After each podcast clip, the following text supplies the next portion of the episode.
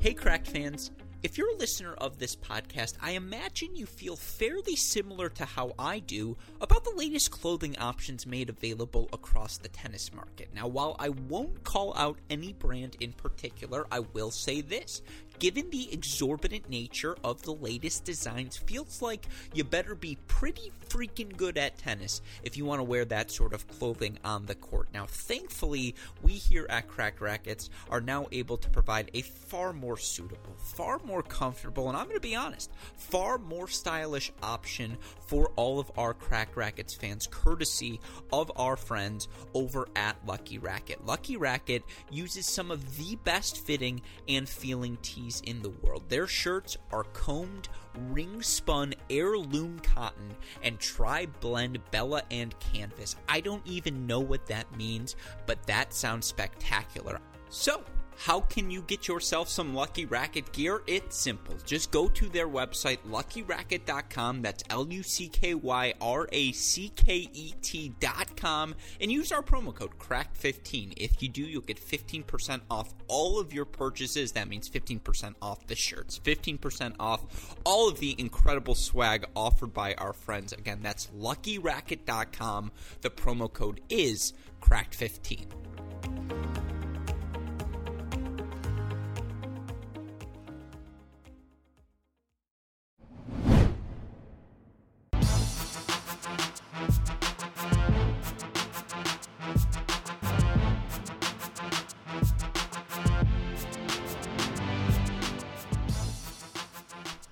Welcome to the mini break, your daily podcast for the biggest storylines, results, and controversies from the tennis world. Today is Tuesday, October 26th. I do apologize for the lack of podcast these past few days. I have to say that far too frequently on this show, but truth be told, I'd forgotten just how difficult it is to find time to record these episodes when you're trying to host a USTA tournament, which of course our Cracked Racquets team was so fortunate to be able to do this past weekend and providing competitive opportunities for very various levels of players across the country is something we are so fond of doing, something we are proudest of here at Cracked Racquets. And did I just try to spin my excuse for not recording episodes into a noble cause that you listeners now can't feel angry at me about? Yes, I did just try to do that, but sincerely, we had some rain this weekend in Indianapolis. As such, it was a scramble to find indoor courts. We were able to do that, and I will say it was very, very interesting, and I will say exciting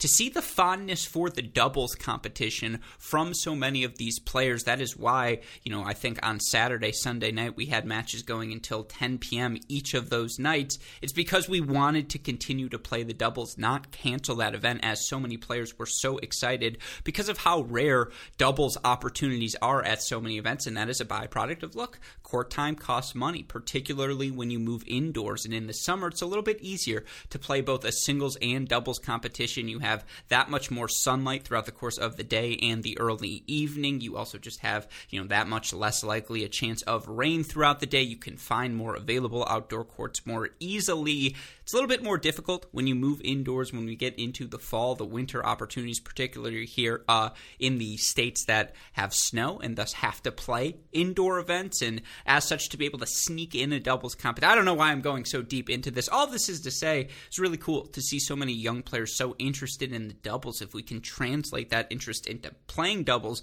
into interest in watching the professional doubles, because the quality of professional doubles just gets better and better, in my opinion, much like the quality of professional professional singles each and every season. The hands, the just exchanges at the net, the excitement in each and every point.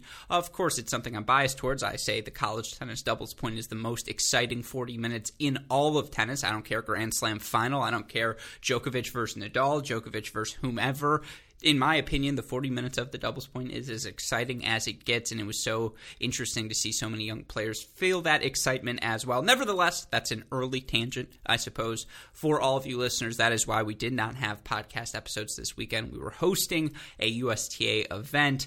Those matches ran late each and every day. As such, didn't have time to watch the matches with uh, as, cl- or I should say, as closely as I would like to. But I have used both Monday afternoon and here early on Tuesday to play catch up on all of the action. I watched a lot of tennis these past 24 hours. And I will tell you what, with about, I'll say, eight hours of tennis viewing in the books, You know it when you see it. And from the performances we saw this weekend, I think we can draw a couple of conclusions from some of the players we saw have success on another fun championship weekend of action on both the ATP and WTA tours. Of course, for me, it starts with Jannik Sinner. And I'll make the case for him throughout the course of this podcast, but I am all in on Jannik Sinner. And you all know there's nothing I enjoy doing more than quoting a f- tweet of myself earlier from the weekend. I don't think Jannik Sinner is underrated. I, you know, sometimes I like to just be provocative, but I will back, you know, the second half. I sincerely believe if a new big four is going to emerge over the next decade, right now, the names I would point to Medvedev, Zverev, Tsitsipas, and Sinner and it might not be in that order. I may have Jannik Sinner now moving closer to that Zverev Medvedev upper echelon tier of young ATP talent. Guys, I am just so certain. I've said it before. He's one of my locks. I will be shocked if we leave the 2020s of ATP tennis without at least one Jannik Sinner Grand Slam title. And the 20 year old Italian earns, I believe, what is his fourth, I want to say, ATP title of the season. It is indeed his fourth, as he earns a victory in Antwerp this past weekend, uh, past week. Does not drop a set on his way to the title. Closest sets he plays 7 5 first set against Lorenzo Musetti, 6 4 against Arthur Rinderknech. The other six sets, all 6 2 score lines. He was dominant. And I want to talk about that dominance. I want to talk about, again, why I'm all in I'm the 20 year old Italian. You guys may know my former doubles partner, Max Rothman, a ginger as well. It's not about Jannik Sinner's gingerness, it's about the tennis he's produced on court. And I want to contextualize the success he's had relative to some of the other you know teenage performances we've seen from stars on the ATP tour here in the 21st century. But of course, wasn't just Jannik Sinner this weekend. I am so impressed by the game of young American Ann Li and Ann Li earning the title this past week. I believe it was a 125K in Tenerife, Spain.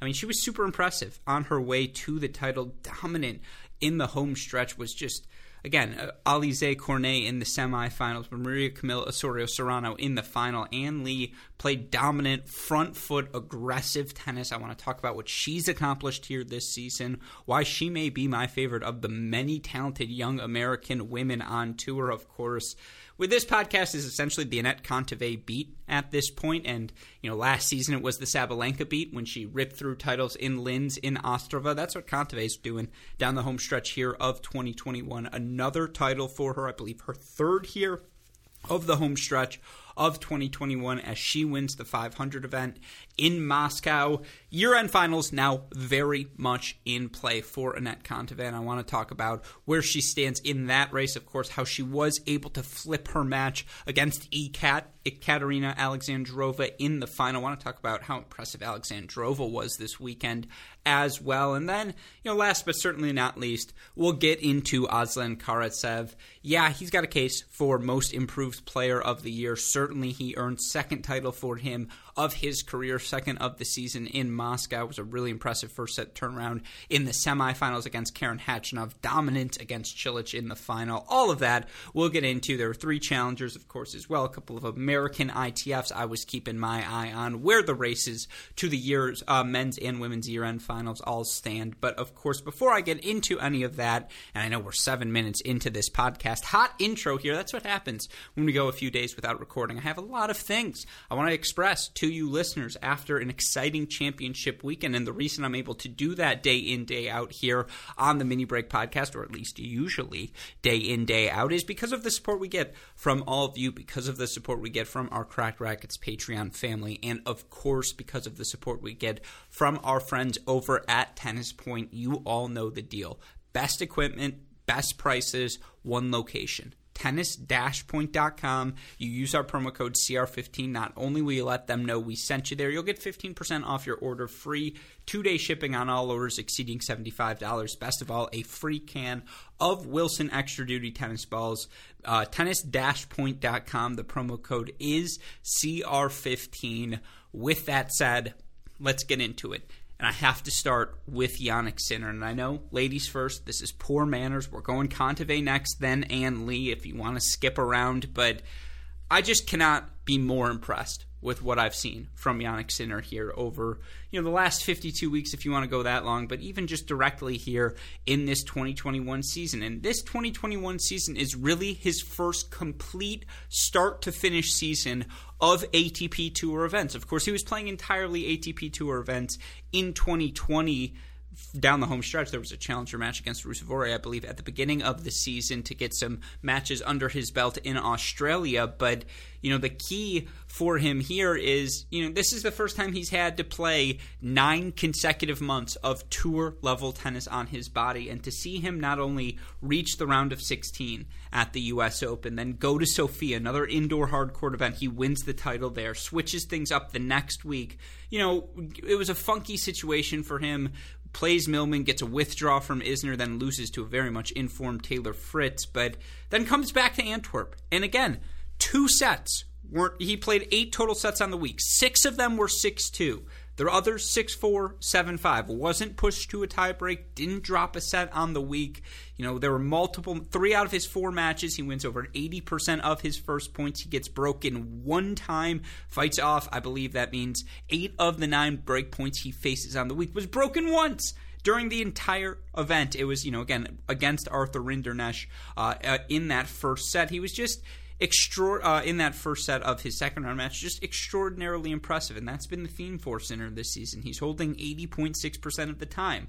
That's a new career high for him. That continues the trend we saw from him at the end of last season. It's you know 28th amongst top 50 players here this year. It's not exceptional but it's very, very good. You know, he's holding four out of five times he played. You know, he's uh, forced to serve out in sets, and you know, more impressively for him, his break percentage has sustained. He's at twenty six point three percent here for the season. That is now his career average. That's a top fifteen number, and just the firepower he's able to produce off both sides on the return. And in particular, if you watch that second set against or that excuse me final against Diego Schwartzman, just Jannik Sinner's ability ability to punish second serve after second serve. You look at the return numbers for Sinner in that match. He wins 53% of his return points for the match. He, you know, makes 65% of his returns in play in the match, and you look for him over the course of the event, despite facing Lloyd Harris and Arthur Rinderknech, he's making 55% of his returns on the tournament. You look for him, you know, averaging at least three breaks of serve per match that he played he just gives himself a ton of opportunities to be aggressive. And what's been so impressive about Jannik Sinner, again, on an indoor hard court, the guy is borderline dominant. I mean, the guy is just not going to lose matches, and you look for him in his career now. Uh, just the success he's had. Sofia 2020 wins the title there. Uh, obviously, Sofia 2021 goes back to back. Antwerp now here in 2021. Uh, is he your favorite entering the Paris Masters title? He might just be because when the conditions of which they are on an indoor hard court are perfect, the bounces are true, and there's no wind disrupting you know the flow of the ball you're gonna Jannik Sinner's gonna get clean looks to strike the ball. And if he gets a clean look, the match is over. And what was so impressive for Sinner, even against the serve of Arthur Rinderknech, or you know the relentless consistency, the side to side movement that Diego Schwartzman forces out of you, Jannik Sinner was in control in each and every rally, in each and every match that he played, and just you know again the firepower on the forehand it's second to none. It's elite. That's a top five forehand on tour, and you can hear it whenever he strikes that ball cleanly. If you give him time on that forehand, he is now in control of the point. Of course, what's been so impressive this season, his ability on the backhand wing, particularly the, in, when he's in the corners, to generate depth with that side. And you can almost see it as he's swinging aggressively when he tries to produce short angle or produce more, you know, uh, angle when he goes with plays with depth as well. His ability to get outside the ball, technically, just he's flawless. He's precise, and just then there's his ability as a volleyer. When some of the stretch volleys he hit against Diego Schwartzman they were ridiculously impressive. He's no longer just a volleyer who knows where to go and what to do. He has hands now. His ability to hit the drop volley, his ability to drive the first volley with depth, with pace, with precision. There's nothing on a tennis court Jannik Sinner can't do, and I keep saying this six-two frame. I think he's sneaky long for a guy his size. I think again, it's the depth and the pace he's able to generate out of corners that make him special. But I think you know it's his anticipation skills and then just his length in those corners as well. It's it's an all-encompassing package. Jannik Sinner can do a little bit of everything, and then again, we've seen the second serve, which for him was a liability early in his career. His percentages have jumped up this season. He, you know, is winning 54% of his, uh, excuse me, 55% of his second serve points this season. That's up from a 52.9% career average and 50% from last season. Again, he's holding more frequently. His break of serve percentage has stayed constant above 25%. And he does it, you know, on clay courts. He does it on hard courts. He does it on indoor hard courts. We still need to see a larger grass court sample size, but the score lines speak for themselves. There was nothing Diego Schwartzman could do to hurt Jannik Sinner, and Jannik Sinner displayed the physicality to match Schwartzman in the 15, 20, 25 shot rallies, and then eventually when Schwartzman would leave a ball short because, you know, Jannik Sinner hits the ball with such depth and such pace that it's inevitably going to happen, Sinner capitalized and either moved forward or put the approach shot away and just, you know, again, the sting he puts on those cross court forehands when he hits to the open court, his ability to slap that ball down the line but keep it in as well, just his ability to handle the Lloyd Harris serve and put, you know, for the match, I believe, uh, you know, 55% of his returns in play. Did the same thing, you know, it was a little lower against Rinderknech, but Sinner was dominant. He was absolutely dominant, and you just look at what he's accomplished here this season now for Jannik Sinner overall, 42 and 18 here in 2021. You look for him overall on the season. He's now made eight different quarterfinals. Of course, that includes quarterfinals in Miami, that includes quarterfinals in Barcelona, in Dubai. He didn't make a quarterfinal at the Slams this season, but round of 16 for him at the U.S. Open, round of 16 for him in Roland Garros, and of course, you know, first round loss to Shapovalov, five sets at the Australian Open. That came the day after he had won the title in the Australian Open warm up event you look for Jannik Sinner again, those eight quarterfinals, that's a top 10 number on the ATP Tour. He's made six different semifinals. He's 5 and 1 in those semifinal matches, 4 and 1 when he's advanced to the final this season. Again, his four titles, all hard court titles, all five finals, Miami Masters, DC, Antwerp Sofia, Great Ocean Road Open, all hard court titles quarterfinalist at the French Open earlier in his career. We've seen, you know, for him semifinals in Barcelona before the loss to Stefanos Tsitsipas. I believe he got the win uh, earlier this season on the clay courts, if I am not mistaken. Uh, you look at some of the players uh, again that he was able to beat. He beat Andre Rublev. Yeah, he beat Bautista Agut. Got a win over Aslan Karatsev as well you look for Sinner, those numbers 42 and 18 here in his age 19 season. He's now ranked 11th uh, in the ATP rankings. That's a career high. He's 11th in the points race. But again, those numbers, the key ones I want you to key in on eight quarterfinals, six semifinals, five finals, four titles. You look for him overall in the season. He's won 70% of his matches. How does that compare to some of the recent greats we've seen? Well, the standard setter is Rafael Nadal. And to be frank, I don't think we ever see a teenager match Rafa's performance at age 19 ever again. You look at Rafa from essentially age 19 till he turned 20, and I know I'm giving Sinner an extra two months here, but Rafa was 74 and 9. So, you know, Sinner's won 70% of his matches. Rafa won 74 matches, 74 and 9 overall. That includes a French Open title. That includes uh, titles for him as well. I mentioned it, you know, again, the four titles in five finals for Sinner. You look for Rafa on the year, 10 titles in 11 finals. That includes titles uh, for him at the Monte Carlo Masters, at the Rome Masters, Madrid Masters, Canada Masters. He wins Beijing. He wins Barcelona. He wins, you know, just about everything. His one loss coming in the final to Roger Federer in four sets at Wimbledon yeah, okay. Was is Jannik Sinner on that level yet? No, he's not quite there. Rafa, 13 semifinals on the season, 14 uh, quarterfinals for him on the year, and again, 74 and 9 overall. It's just ridiculous. You look for him, he's not on that level, probably not on the Djokovic level either. Djokovic 69 and 19 during his age 19 season. That includes run for him to the semifinals of Roland Garros, where he got knocked out by Rafa. That includes, you know, uh, for him, I believe, run to the Indian Wells final, knocked out by Rafa. Miami Masters title, where he beat Rafa, where he beat Murray. round of 16 for him at the Australian Open. I believe a round of 16 for him at Wimbledon as well. You look for him overall uh, during that span of time, that age 19 season. Djokovic able to win five titles in seven finals. You look for him in terms of to- total semifinals, nine for him in total, 14 different quarterfinals. Again, all those numbers exceeding where Jannik Sinner is at. He's not quite at that level, but you look at some of the more recent contemporaries, or even someone like Roger Federer. Federer, Federer was 59 and 27. That's a 69% win percentage. That's a little bit lower than Jannik Sinner. You look for Federer at the Grand Slams uh, during that stretch of time. His best result, he made a quarterfinal at Wimbledon where he was knocked out by Tim Henman in four sets. Quarterfinals for him at Roland Garros as well. Round of 16 U.S. Open. Third round for him, Australian Open. Yeah, it's a little bit better than Sinner, but not remarkably better. You look uh, for him in terms of titles on the season. Uh, Federer only able to win one title in Milan on the indoor carpet.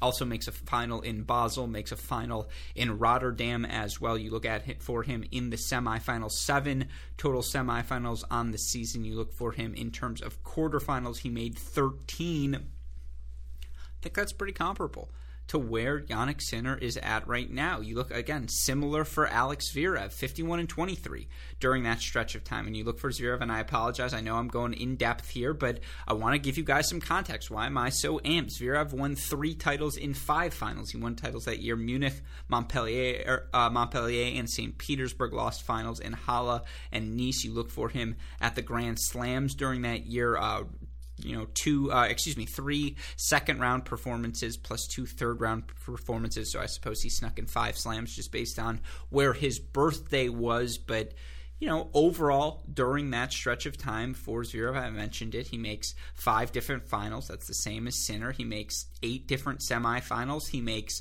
uh, 10 different quarterfinals, pretty similar to where Jannik Sinner's at. Sinner's ahead of where Tsitsipas was. Tsitsipas won only 56% of his tour level matches with 35 and 27 overall. And you look for him uh, during that stretch of time. He was 0 2 in the two finals he played. Now, there were two Canada Masters loss to Nadal, Barcelona's loss to Nadal. There were reasons we were excited, but only five semifinals during that time, eight quarterfinals during that time. Sinner's a little bit further ahead. You look at Daniil Medvedev, he hadn't played a single ATP match yet in his career. And of course, you know, uh, you know that's a little bit different than where Jannik Sinner is at right now. And Medvedev's development curve was always going to be different given his size, given his game is so predicated on physicality. But it's very, very comparable right? It's, it's similar. Andy Murray, 71% of his matches. They're all similar to where Jannik Sinner is at right now. And I know this isn't a revelation to anyone, but if you're not excited about where Jannik Sinner is at, it's time to get excited. The Sin Man has been that good. The Sin Man will continue to be that good. He might be my favorite entering the Paris Masters, just given where everyone else is at. Of course, guys like you know Zverev, Medvedev, Tsitsipas, Rublev, they'll all have a say in the equation. But Jannik Sinner's right up there with that group. That's where he belongs now. Tier one in terms of the next gen guys. He has been that impressive, of course. You look at some of the other top performers at in Antwerp this past weekend. That's all I got on Jannik Sinner. Hopefully that 20 minutes enough. You know when you see it, I just it's an eye test thing. He can volley too, and it's just the pop, the pace off of both wings. The serve continues to get better. The second serve, a little bit more depth now, a little bit more bite on that kick, and just the locations he hits it's the complete package. And so for Jannik Sinner, again, another title for him. He's got the most of any of the players born 2000 or later. He's got five. Uh, of course, I've been through that list before. Uh, it's a pretty it, it's standard list. Uh, the fact when you look at the finals, it's guys like FA. You know the list of guys in terms of total ATP finals. FAA still got the most. Then it's Sinner. Then it's Korda. Then it's Nakashima think that makes sense for a lot of us. I think, you know, again, Brooksby's probably going to add his name to that list very, very soon as well with multiple ATP finals. And you look for Jenson Brooksby. Certainly was an impressive week for him. Wins over Gertz and Gambos in qualifying straight sets. Then get straight set wins over Opelka, Van de Zandschulp, and Davidovich Fokina. Just sort of ran out of steam against Schwartzman, especially in that second set, 6 love, uh, and for Schwartzman, 6 4 6 love win over Brooksby. But, I mean, you look for Jenson now. The numbers are real, folks. He's holding serve 80.4% of the time. That's, you know, in his ATP Tour level matches. And, you know, now that he's playing, I, I, believe he's played what? You look overall on the season, he's 15 and 7 now. 20 ATP Tour level matches. He's holding serve 80% of the time. It's across surfaces. I think that number's legit, folks. That's a sample size that includes a match against Novak Djokovic, includes a match against Diego Schwartzman. If those two are in your arsenal alone, I think at that point the sample size counts, and he's holding serve 80.4% of the time. Again, that number's ahead of where Jannik Sinner's at. It would rank 28th, I suppose, against top 50 players. He's also breaking serve 26.8% of the time. That's a number ahead of Jannik Sinner. And it's not quite the sample size. I'm not saying Brooksby's there yet. We haven't seen him do it on clay the way Jannik Sinner has. We've certainly seen him do it now on hard courts, though. Jenson Brooksby's here to stay and you look for Brooksby now in the live rankings, obviously up to a new career high. Following this run, he's up to number 56 right now in the live rankings. You look for him in the points race. Jenson Brooksby currently 41st. Of course, he's an ELO rating superstar now as well. Brooksby all the way up to 15th in overall ELO rating, 16th 2021 specifically. I mean, yeah, the kid's for real, folks. And by the way, also happens to be Jenson Brooksby's birthday. Westoff, can we get a happy birthday sound effect for the kid? Of course, Brooksby always going to be a favorite of ours here at Cracked Racquets, and you know, again, you just can't give Brooksby enough credit for uh, just the belief. He's played with match in, match out. And yes, I think Diego Schwartzman was a particularly poor matchup because Brooksby doesn't have the overwhelming weapons to hurt Schwartzman with. And if you're playing ground stroke game tennis, the last person on tour you might want to do that against is Diego Schwartzman, who, by the way, second in break percentage here on the season. You look for Diego Schwartzman breaking serve 34.2% of the time. Arguably, you know, a top 25 returner in ATP Tour history certainly has had to be given uh, the comparative disadvantages of his size on serve. But, you know, Schwartzman just, Brooksby didn't have a way to stretch Schwartzman to hurt him easily. And if you give Schwartzman enough chances, he's going to stretch you wider, wider, and wider before playing the drop shot or going down the line, moving forward, just working his arsenal. Schwartzman was super impressive, broke down Brooksby, broke down Nakashima, broke down Andy Murray as well, but just didn't have the firepower to hurt Jannik Sinner. And that was the craziest part. Is just like it didn't matter what he tried to do. Didn't matter how long the point went. It was just all right. When's Sinner going to go big down the line? Oh, now okay, point's over. Um, but nevertheless, for Diego Schwartzman, sneakily again might be a career season for him. 34 and 20 overall. It's a six. Uh, let's see for Diego Schwartzman. Let me make sure that's correct. Because sometimes those numbers are a little bit funky. But you look for Diego Schwartzman here. Yeah, 34 and 19. Excuse me. Overall here in 2021. It's a career high win for percentage for him at 64%. And you look at the numbers uh, for Schwartzman again overall for him on the season. From a title perspective, I know he's only won the one, but seven quarterfinals for him, two semifinals as well. You look at where those quarterfinals have won the quarterfinal at the French Open, obviously, where he took a set off of Rafa, quarterfinals Indian Wells, quarterfinals Barcelona. It's been pretty good across the board here this season. And you know, again, you look for Schwartzman currently 16th in the rankings. You look for him in terms of uh, where he's at uh, in terms of the points race. Not quite in the mix, and I believe he's no, he still hasn't been eliminated. Currently 16th. If he wins Vienna, wins Paris, and has a bunch of other things go his way, could very well end up in London. It's a long shot, but he's still alive for the title. Diego Schwartzman in Vienna this week, uh, coming off of this final. But again, he's been sneaky good this season, and it makes sense for Diego Schwartzman given where he's at, age 29, season smack dab, and if not towards the tail end of the peak of his prime, but just didn't quite have enough to knock off uh, Jenson Brooks, uh, to knock off, excuse me, Jannik Sinner in the final. But again, that's uh, that was your uh, two bottom half, I should say, semifinals. Shout out to Lloyd Harris as well, another semifinal for him in 2021 on the hard courts. You look for Lloyd Harris up to number 31 in the ATP rankings. That ties his career high from earlier this season. 32 in 21 overall on the year, but 26 and 13 overall on hard courts. He's holding serve 86.2% of the time in hard court matches. It's a top 15 number. He's also breaking serve 22% of the time, which I know is not, you know, that's outside the top 30 amongst top 50 players, but that's that eclipses his, you know, be- below 20% no- number for his career and that 22% just gets him in the ball game, particularly with how frequently he holds serve and just you know again, where's the discernible weakness? Yeah, it's a bit sorry, Andrew Burton, one dimensional, and you know what you're going to get from Lloyd Harris. He wants to be on top of the baseline, playing aggressively, hitting the big serve, looking for the first forehand, ideally trying to move forward. But the backhand is not a liability. Like his ability to drive the backhand, the physicality he plays with, he's your epitome of the modern physical tennis profile.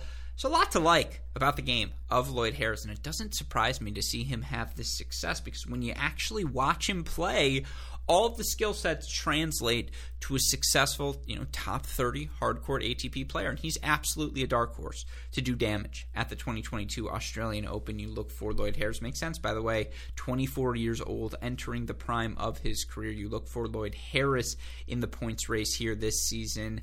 Uh, 20th in terms of points accumulated overall on the year. You look for Harris ELO rating wise. He's jumped all the way up to 27th in overall ELO rating. You look for him 2021 specifically. He's 23rd. I mean, yeah, again, when you're watching the tennis, you know it when you see it. And I think with Lloyd Harris, we've all seen it here this season. But that's where things stand in Antwerp. Am I going to spend 20 minutes on every tournament? Boy, I hope not. Nevertheless, that's how exciting Antwerp was. Let's switch gears now, though. Talk about the women's results we saw unfold over the weekend. Let's start with Anett Kontaveit. Sorry, Ann Li, I know I said I was going to start with her, but let's start with Anett Kontaveit because, I mean, again, the Kontaveit rise is real. She's the superstar of the home stretch of this 2021 season. Legitimately has played herself into the race for Guadalajara. And whether Anett Kontaveit is able to play a bunch of matches here this week in Romania, Linz is still on the board as well. Does she want to maybe rest up? Maybe, you know, again, play one match, potentially pull out of this tournament before uh, she uh, makes one final push at Linz, perhaps. But, you know, she's now within 200 points of Jabeur. She's with you know 139 behind. She wins this week in Romania. She would surpass Jabeur, and she would qualify. She would have the 3,061 points she needs to qualify for the year-end finals, which is the cutoff. And just again, you look for Anett Kontaveit here down the home stretch of 2021 what is there to like about the run she's been on? And obviously, from a percentage standpoint, she's holding serve 71.7% of the time. That is now 19th amongst top 50 players. That's a career high. Uh, that's 1.7% above her career average. She's breaking serve 39.6% of the time. That's 2.5% above her career average and 20th amongst WTA players. She's a top 20 club member, one of just eight players you can say that about on the WTA Tour, and it makes sense given the success she's had down the home stretch of the season. Of course, titles now in Cleveland, in Ostrava, and in Moscow. You look for her since that Cleveland event, which of course took place at the end of August, right before the start of the 2021, uh, excuse me, U.S. Open. Anett Kontaveit now 21 and 2 over a th- uh, you know a two month stretch of time. 21 and 2. And it's not as though it's been a cupcake schedule for her. You look at the breakdown by the ranking of opponent, of course, against opponents ranked outside the top 50. She's 9 and 0 in those matches. That doesn't include the withdraw against Mai Hontama in Chicago, but 9 and 0 against opponents outside the top 50. You look for her against opponents ranked outside the top 20, 17 and 0. If you're not a top 20 player, you have not beaten Anett Kontaveit here down the home stretch of this 2021 season. 17 and 0 against players ranked outside the top 20. That's ridiculous. And that includes wins over, you know, top 20 talents in Marketa Vondrousova. You know, Paula Badosa now is a top 20 player. She wasn't at the time they played. She's beaten Sara Sorribes Tormo, who's been exceptional on hard court matches this season. She beat Jil Teichmann at the U.S. Open right after Teichmann had made the final in Cincinnati. 17 and 0 against opponents ranked outside the top 20, 4 and 2 against top 20 opponents. Wins over an informed Bencic. She beat Kvitova on an indoor hard court. Wins over Sakkari. Beats Muguruza over in Moscow. Gets a win over a very much informed ECAT, Ekaterina Alexandrova in the final of Moscow as well. And you know, again, she was down 6-4, 4-1, 6-4, 3-0 as well in that final against Alexandrova. And yet, what was so impressive in that final. And I think this to me has been the most impressive part of the stretch for Anett Kontaveit. It's not you know the progression she's made at a ser- as a server. Although of course it's worth noting for her overall on the season here, uh, she's won I believe seventy. Let's see, she's won seventy one point six percent of her first serves during this stretch. You know, 21 and 2. She's winning 68.7%, uh, excuse me, of her first serve points. That's up on the 67.2 she's won over her last 52 weeks. She's also winning 2.5% more of her service uh, second serve points, 2.2% more of her return points in general. Obviously, all of those numbers are up, but you know beyond the confidence she's swinging with out of the corners. It's just her ability to get to those corners that's been particularly impressive. And it makes sense. Kontaveit is 25 years old, turns 26 in December. That's when your prime is supposed to be, both physically, and then that's when the mental side catches up with the physicality as well. And you can just see for Kontaveit, she's in command of each and every component of her game. And you look for her in this match against Alexandrova. It wasn't anything Kontaveit was doing poorly in the first set.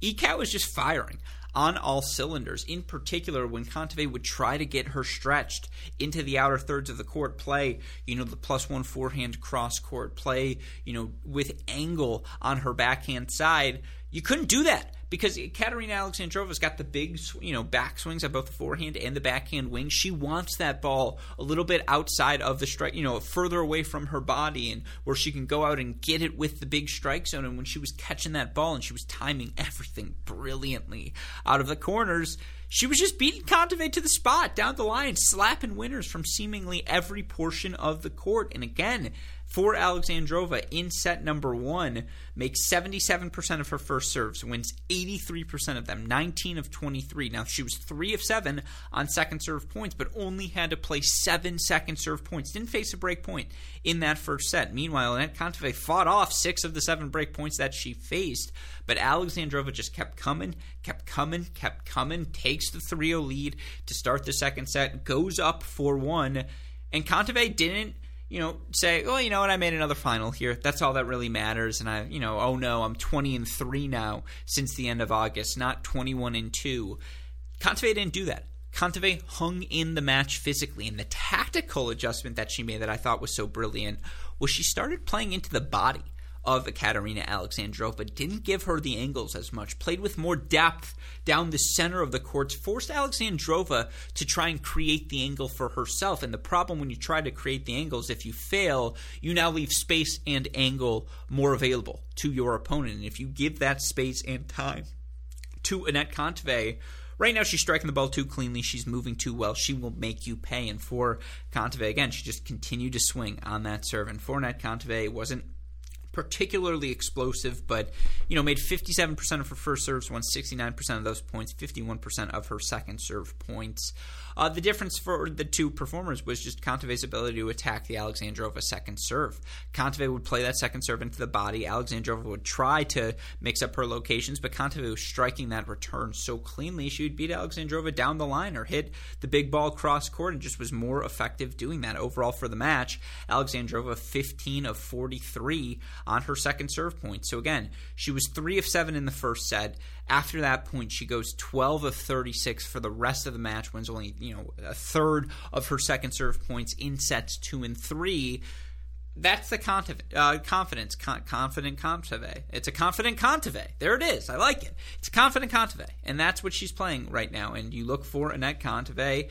Uh, it's a new career high for her in the live rankings now. Anett Kontaveit up to number 11 in the live rankings, and you know, I've been on this Kontaveit bandwagon for a while now. I'm not trying to pat myself in the back, but you could just see it in terms of her floor as a player. There's no discernible weakness. It was always a confidence and a fitness thing. It just and she's fit as a fiddle right now, and just the confidence is through the roof, and so it allows her floor to shine through. It allows her, you know, to continue to then play with more risk as she's taking more aggressive cuts as a returner, as she's hitting more swinging volleys, moving forward, and just pressuring her opponents while not allowing them, you know, any easy sort of points because her game will not break down and just I continue to be immensely impressed with the improvements made by uh, Anett Kontaveit, particularly with how well, and I can't emphasize that enough, Katerina Alexandrova was playing so well in that final, and she breaks Kontaveit and has a chance to serve for the match, up 5-4 in the third, but Kontaveit kept coming, you know, maintained her aggression, earns a couple of breakpoint chances, isn't able to convert on the first few, but is able to get over the finish line in the end. You know, you look for Kontaveit, played so well against Muguruza, who was a bit injured, but one in one, there was nothing Muguruza could do. Three and four against Vondrousova, who, of course, her variety playing to the outer thirds makes her opponent so uncomfortable. But again, the fitness of Kontaveit right now, she was just getting to all of those drop shots, tracking down those short angles, and you know, er, you know, sending replies with more pace, more angle, more depth. Anett Kontaveit is in control of every part of her game right now. And again, she wins another title this week or makes a run to a semifinal, a final. She's right there for a push to the year end finals in Guadalajara. She's earned it. A career season for Anett Kontaveit. Third title for her on the year. Top seven in terms of total wins now on the WTA Tour. Top 10 by just about every metric. I mean, you really want to be amazed. You'll look at the advanced metric, you'll look at the ELO ratings right now. Anett Kontaveit, fourth in overall ELO, second in terms of 2021 specific results. That's a bit extreme, but that speaks to her uh, level of late and again undefeated against players ranked outside the top 20 since the end of August. I don't know if there's anything more to say. That's how good she has been here down the home stretch. But again, was a really nice week for Ekaterina Alexandrova, a much needed final for Alexandrova. You look for her overall 29 and 22 in her last 52 weeks, 26 and 21 here in 2021. Obviously, was 22 and 20 entering this event. Had you know struggled here in the home court stretch. First round losses in Cleveland and Cincinnati. Second round loss to Rakhimova at the U.S. Open. Third set 7 6 loss to in Luxembourg to Tauson qualifying loss to Ostrava uh, in Ostrava to Potapova it hadn't been the season she'd wanted, and for her to come out get wins over Jabeur, even though Jabeur obviously was forced to withdraw, but then Kalinina, Sabalenka, and Sakkari, who was also forced to withdraw, she'll take it, and just you know you could see the confidence she built throughout the week manifest itself in that final. And she genuinely can make a case leaving that final. I should have won that match because again, serve for 5 4 in the third, was up a set in 4 1. Kontaveit raised her level. No doubt Alexandrova had her chances, but the shot making she was producing in the first through the first set and a half. Again, if you could do that each and every point, she'd be the number one player in the world. And I'm not saying she can't produce that more frequently moving forward, but you know, again, I, even when her level came down, I don't think it came down that much. It was a super impressive performance for Alexandrova, who, you know, again, needed this result. Now back up to number 33 in the rankings. Not a guaranteed seed, but will be in the mix. And there's always a withdrawal or two in the first slam of the season, so not going to shock you if you see a, uh, Ekaterina Alexandrova seated come Australia. But you know, again, that's a really nice result for her here uh, down the home stretch of the season as she reaches uh, the final of this event. Of course, another good result for Vondrousova, who I talked about a bunch last week. She's been a different player since the start of the Olympics. Another good result for Maria Sakkari, who, yeah, continues to come up a bit short when she makes semifinals. You look for her here uh, during the course of 2021. Maria Sakkari now 36 and 18 overall. I believe she's made a tour leading seven semifinals. She's one in six in those semifinals, and of course, those include losses to Grand Slam champions Raducanu and Krejcikova at the U.S. and French Open, respectfully. Uh, but you know, losses to Andreescu, Kontaveit, and Sabalenka, a bunch of those three-set matches as well. It's tough opponents, but you know, that's the difference between. I mean, she's seven in the world. She's qualified for the year in finals. You know what? There's no negative to take here for Sakkari, who's just unfortunately forced to withdraw. I just thought that was an interesting. It's just an interesting number. It's an interesting number. Uh, but of course, again, Marketa Vondrousova uh, through to the semifinals as well. That was your result for the women over in Moscow. I want to talk next about Ann Li because holy crap, is Ann Li good at tennis and just her, her ability to just pop the ball off of both wings. Her willingness to move forward, to play the overhead. I know this is a really stupid thing. I may like Ann Li's overhead more than I like any other part of her game. Just her willingness to hit that ball when the opportunity presents itself. And, you know, I, have sent out the tweet. Her, the, her ability to go after forehands, her willingness to, you know, hit that ball big inside in, big inside out. It looks like a slingshot's taken off with her, her contact. And it just looks like her swings are so fluid. It reminds me a lot of Ernesto Escobedo and just, you know, again, the pop, pop, pop off of both wings, and just again the aggression she plays with. I think she's sneaky quick as well. Has that Fernandez quickness, given their size around the court, that ability to you know beat you to the spot, take that ball early on the rise, and just you know, I think she's good out of the out of the corners as well, and just her ability to elevate the ball when she wants to do that and play a little bit more defensively. But then,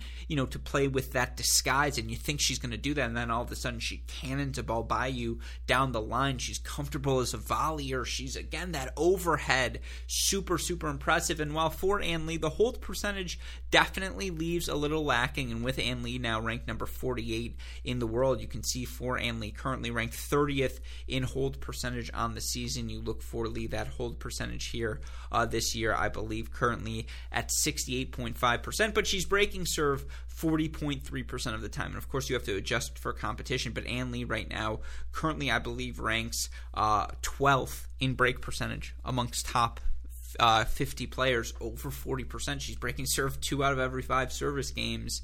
You look for Ann Li here in 2021. This, uh, obviously, probably the biggest result. I mean, not probably, it is the biggest result of her season, but you look for her now here in 2021, 23 and 13 overall. That includes, uh, you know, runs to the Chicago 125 semifinal where she lost to Clara Tauson, Columbus quarterfinal 125 lost to Coco Vandeweghe, semifinals in Monterrey where she lost to Viktorija Golubic, third round Australia lost to Sabalenka, semi, uh, excuse me, finals uh, in the warm up event in Australia, a match they didn't end up playing, but uh, ultimately for Ann Li, you know, she ends up splitting the title. But now she gets the first, you know, sincere 125 title of her season. You know, 23 and 13 overall on the year, 21 in 9 in hard court matches. You look for her, you know, in terms of her matches against players ranked outside the top 50, she's 19 and 8.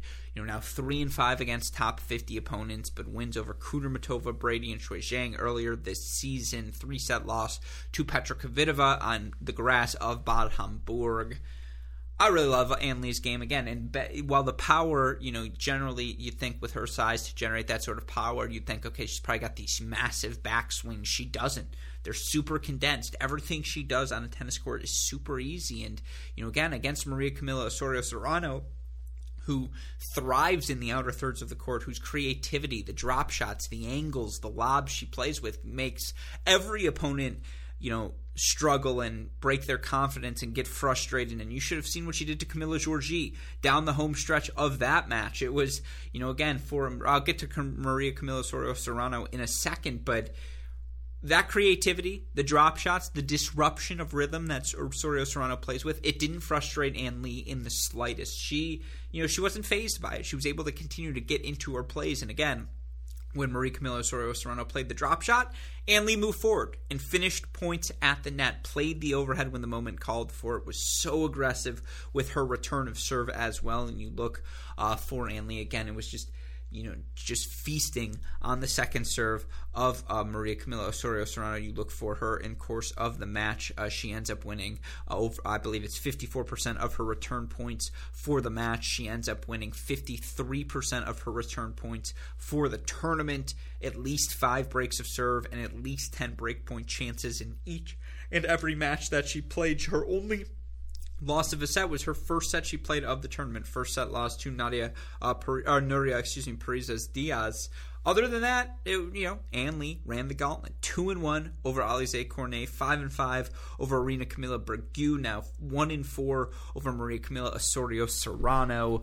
Again, it's just the the easy firepower for Ann Li, and then her quickness out of the uh, you know around the court as well. Her ability to generate that firepower when she's in the outer third of the court. Now, I would like to see her play opponents with bigger weapons, and I do think it's notable that you know she lost a straight set match to Clara Tauson. She lost four and four to to the power tennis of Coco Vandeweghe. You know, lost for her against the hard hitting Sabalenka and Golubic. And I do think if you have the power tennis because of Ann Li's size, you may be able to overwhelm her with that power, with that heavy ball, but how many players on tour can you say that about? Like Sabalenka, uh, locked in Osaka.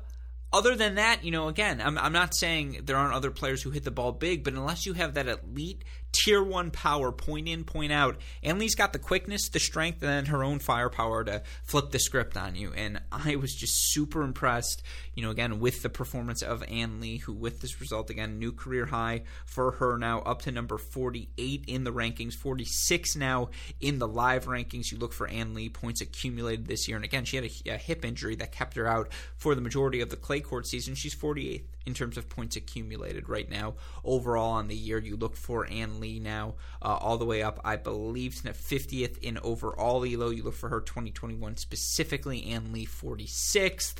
Again, 30th in hold percentage, 12th in break percentage, 20 years old. Uh, excuse me, Ann Li now, I believe, 21 years old.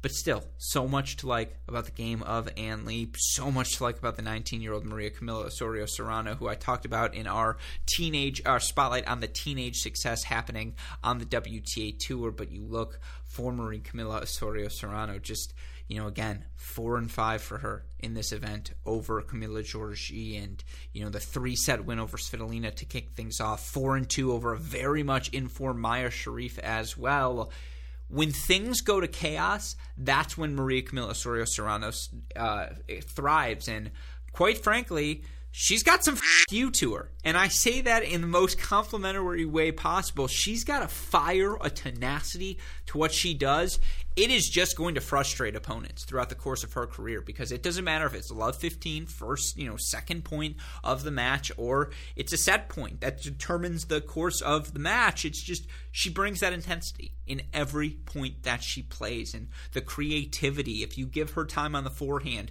she's going to snap one by you down the line cross court. That's why she's going to be so successful on clay throughout the course of her career because even when that ball gets above her shoulder her ability to slap that ball down with her extreme grip when she has a little bit more time. It is an explosive wing, but you know her creativity as well. Whether it's playing the slice when she's on the stretch, whether it's the short angles, whether it's the backhand lob, which is freaking gorgeous, a drop shot. She drop shot Camila Giorgi about every third point in the course of that semifinal match, and you know, yeah, the serve definitely leaves a little bit to be desired. The second serve definitely sits up on her. You look for her overall in the season. She's winning 39% of her second serve points. That's just not going to get the job done moving forward. But she's also winning 61% of her first serve points. And I do think that first serve projects well moving forward. She does have pace, she does have pop on it. I think as that serve becomes more successful, that success will subsequently translate to her second serve because, of course, she has the hands. She can hit all of the locations. It's about hitting those locations more confidently with a bit more, you know, risk when hitting that second serve. And of course, when you're a young player, you just want to get the point started. You don't want to beat yourself uh, throughout the course of a match because when it gets down to the ground strokes, Osorio Serrano's got the good. The backhand is so fluid down the line. Again, the slice she can play with, the angle she can play with, the lob. I do think she's got a really explosive first step. She's super fluid in the corners, but I also think give her two, three years of development in the gym to get a little bit stronger, to grow into her body. Because I do think she has an explosive first step, and I think as that improved physicality comes, she becomes that much more dangerous in the corners look out. And I do wonder on a quicker surface, and again, she made third round this year in Australia coming through qualifying, but on a quicker surface, how will her game hold up? How will, you know, that forehand wing in particular, because that backswing is so big, how will that hold up against the best of the best? But again, that's where the questions are right now for Maria Camila Osorio Serrano. How will they hold up against the best of the best? Because you look at what she's accomplished here 38 and 20 over the last 52 weeks, 35 and 17 here this season. That includes quarterfinal runs in Bogota, Charleston, Belgrade, and Tenerife. By the way, she made the semifinals in all of those events as well. Finals now in Tenerife and the Bogota, where of course she won the title earlier this season, three sets over eventual French Open semifinalist Tamara Zidansek. I mean, yeah, for Maria Camila Osorio Serrano, new career high, number 53 in the rankings, 52 in the live rankings, 46th in the points race. You look for her now overall in terms of the ELO ratings. Osorio Serrano, 64th in overall ELO. That feels a little bit low. And you look 2021 specifically, yeah, she's 52nd. Uh, again, you look for her in terms of the break percentage here this season. I think that's where she projects to be so impressive because, again, just how easy it seems to be for her to get a clean look on the return of serve. You look uh, for Maria Camila Osorio Serrano here this season, I believe, and I don't want to get this incorrectly, but I believe for her from a break percentage standpoint, yeah, I mean, she's been absolute money. She's breaking serve 44.8% of the time. Now, she's not a top 50 player currently, but if she was, 44.8 would rank fourth behind Vika, Sorribes Toro, and Pegula, ahead of Ostapenko and Halep. Eye test wise, that translates. And again, the title of this podcast, you know it when you see it. You definitely see it for Maria Camila Osorio Serrano from a physicality standpoint, from just the creativity you need to be a successful top player on the WTA Tour. She's got all the it factors. The serve, the physicality, I think will come a bit later as well, but the intangibles too, just the intensity she plays with. I'm all in I'm Maria Camila Osorio Serrano, and again, she reaches the final as over the course of the event she gets wins over Sherif Svitolina, Zhang, and Camila Giorgi. But that was the action over in Tenerife. Now, your last tour level event, I'm going to go a little bit quicker on this one because, of course, uh, again, with all due respect to, uh, it's not that it wasn't notable. I just think I learned a little bit less from this result than the other ones. Now, Karen Khachanov had this. It was up 6-3, first set breaker against Aslan Karatsev. Karatsev hit two really impressive serves to get it to 6-5. Then Khachanov had a plus one forehand. Karatsev gets to that ball, gets it back with depth, is able to find the Khachanov backhand, eventually forcing on the run Khachanov error, uh, forehand error, which of course because of his backswing when he's on the run, that is the ball. He'll pull up from it and shank it a bit long. But Karatsev's just so fluid around the court. He makes it all look so easy. And of course, you look for Aslan Karatsev, who you know had never reached an ATP quarterfinal prior to the start of this season. Now 37 and 18 overall on the year, 34 and 18 in tour level events. You look for him overall now on the season. Uh, you know, five different quarterfinals for him. Two titles on the year in three different finals. He wins in Dubai. He wins now here in Moscow. Earns a title over Cilic in the end. He's now up to the top 20 of the rankings, number 19.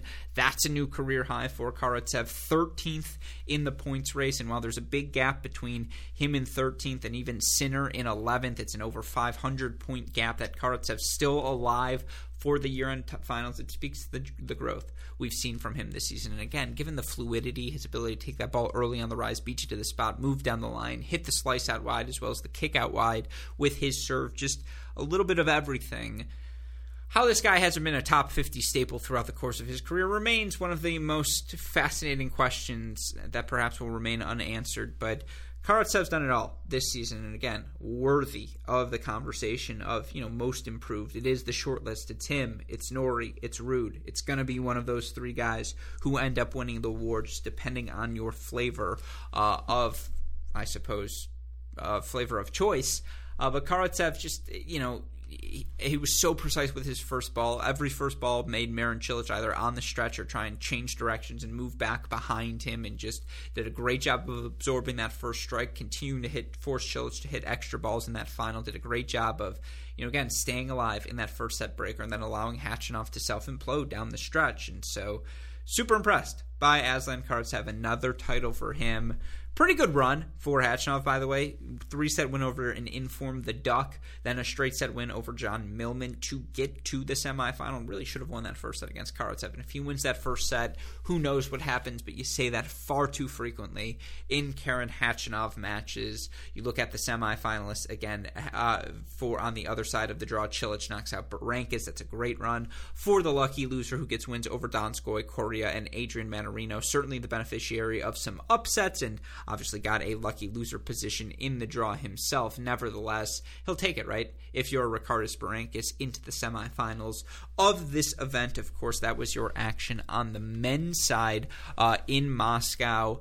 Uh, quickly, where things stand in the race to the year end finals, and let's start with the women's side. Uh, actually, let's start with the men's side because I think we've keep, kept you well appraised on what's happening for the women. But you look at the men's side it's essentially a four man race for the final two positions. Right now, six players have clinched their spots as expected Djokovic, Medvedev, Tsitsipas, Zverev, Rublev, Berrettini. No one's going to argue about that. In the race for those final two spots, Casper Ruud, who's in the lead, 3,060 points, and of course, five ATP titles for Ruud this season, I believe. You know, it's him and Tsitsipas, double digits in terms of quarterfinals on the year, and semi. I believe they've got the most semifinals as well. He's got, th- again, 3,060 points. That gives him an 105 point lead on Hubie Hurkacz, who I believe was knocked out in the first round of Vienna by Andy Murray. That was big for Hurkacz because obviously now he's going to need some other things to go his way. Otherwise, he might find himself in fourth entering Paris because look, it's an 80 point gap between Cam Norrie and Hubie Hurkacz. For Cam Norrie, one more victory is 35 points behind Hurkacz. That's a one win gap going into Paris. He just needs to beat him by one round to get that final spot because, of course, again, we're competing for two spots here. And Casper Ruud's got a 105 point lead on Hurkacz. Casper Ruud's got a 185 point lead on Norrie. He's got a 215 point lead on Sinner. As long as Casper doesn't implode and he's already made the round of 16 in Vienna, as long as he doesn't lose first round, if he can make round of 16 quarterfinals in Paris, he probably gets one of those final two spots. But you look at that gap again; it's a 110 point gap between Hurkacz in eighth, Norrie in ninth, and Sinner in 10th. And for Her- Hurkacz, he's got an 80 point lead on Norrie, again, 110 point lead on Sinner. That's it. Cam Norrie wins another match uh, in Vienna, he makes the quarterfinals, he's 35 points behind.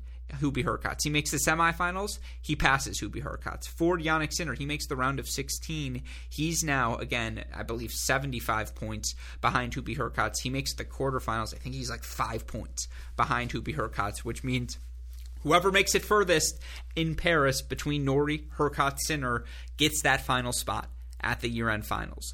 That's what it's all about, folks.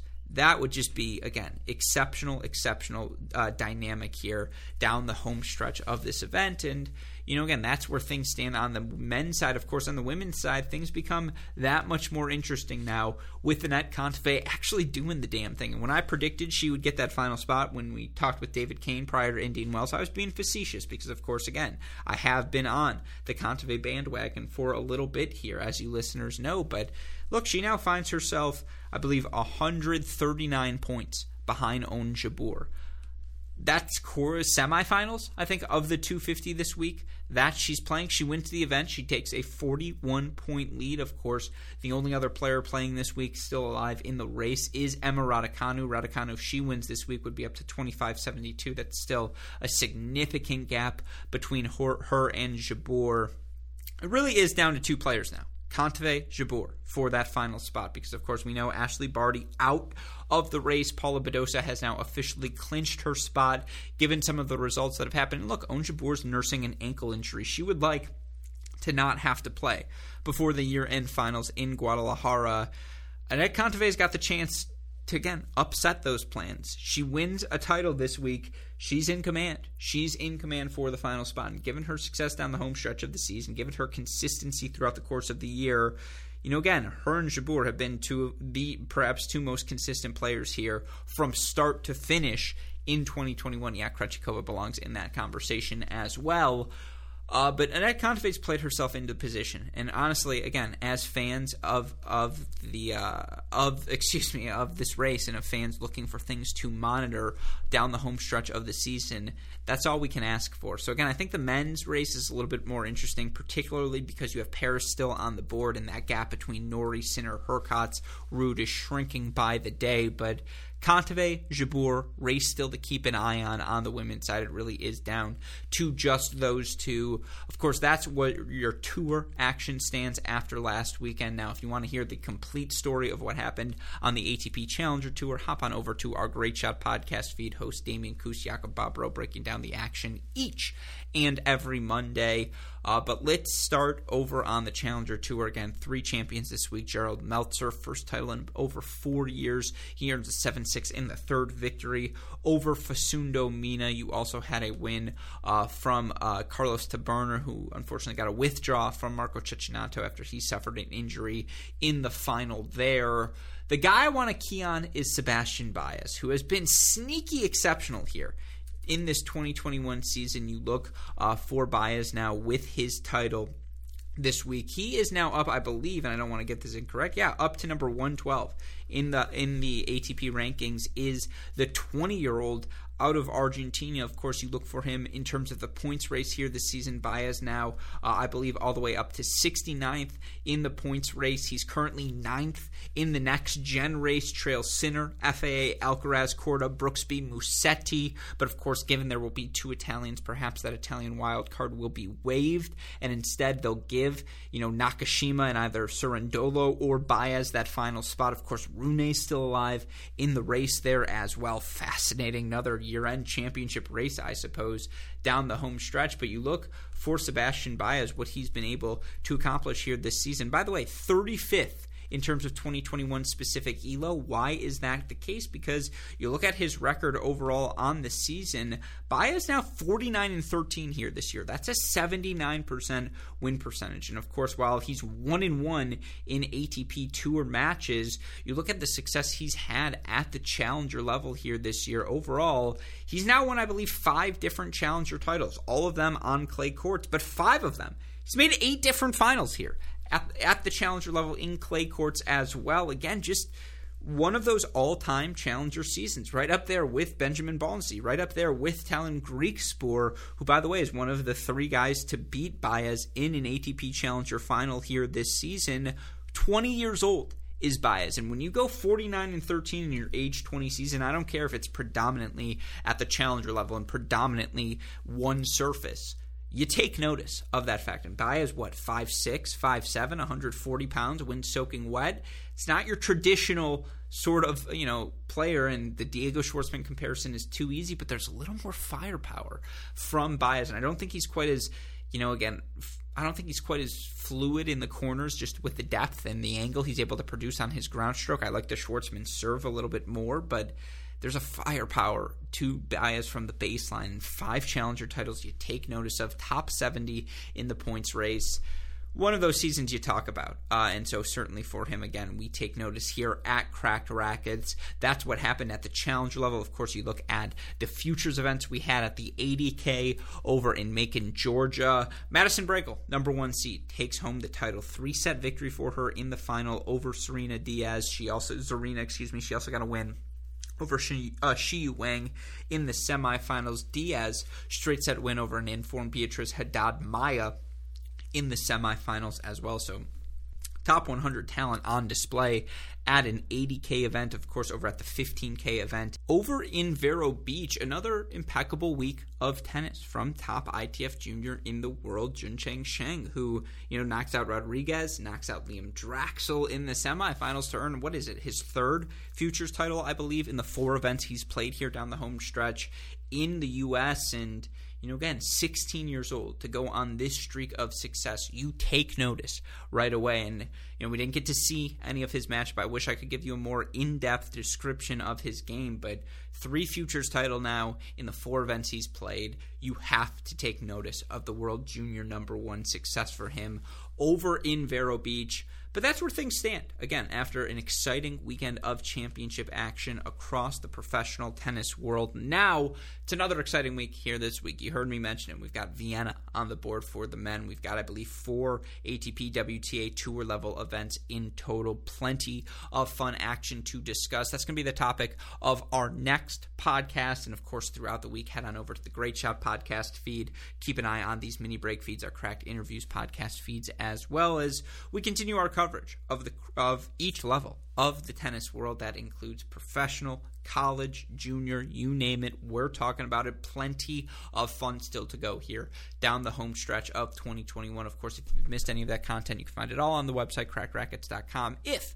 you need the more immediate updates, Twitter, Instagram, Facebook, YouTube, we are at Cracked Racquets. You want to message me directly, I am at Great Shot Pod. Of course, like, rate, subscribe, review to this show, the Great Shot Podcast, Cracked Interviews Podcast, and our CR YouTube channel. A shout out, as always, to our super producers, Max Fleeter and Daniel Westoff, for the f- of any job they do day in, day out. Shout out as well to our friends over at Tennis Point. Remember, it's tennis-point.com. The promo code is CR15. With all of that said, for our super producers, Fligner and Westoff, our friends at Tennis Point, from all of us here at both Cracked Racquets and the Tennis Channel Podcast Network, I'm your host, Alex Gruskin. You know what we say. That's the break. And we'll talk to you all tomorrow. Thanks, everyone. Another day is here, and you're ready for it. What to wear? Check. Breakfast, lunch, and dinner? Check. Planning for what's next and how to save for it? That's where Bank of America can help. For your financial to-dos, Bank of America has experts ready to help get you closer to your goals. Get started at one of our local financial centers or 24-7 in our mobile banking app. Find a location near you at bankofamerica.com slash talk to us. What would you like the power to do? Mobile banking requires downloading the app and is only available for select devices. Message and data rates may apply. Bank of America and a member FDIC. When you need mealtime inspiration, it's worth shopping Kroger, where you'll find over 30,000 mouthwatering choices that excite your inner foodie. And no matter what tasty choice you make, you'll enjoy our everyday low prices, plus extra ways to save, like digital coupons worth over $600 each week. You can also save up to $1 off per gallon at the pump with fuel points. More savings and more inspiring flavors make shopping Kroger worth it every time. Kroger, fresh for everyone. Fuel restrictions apply.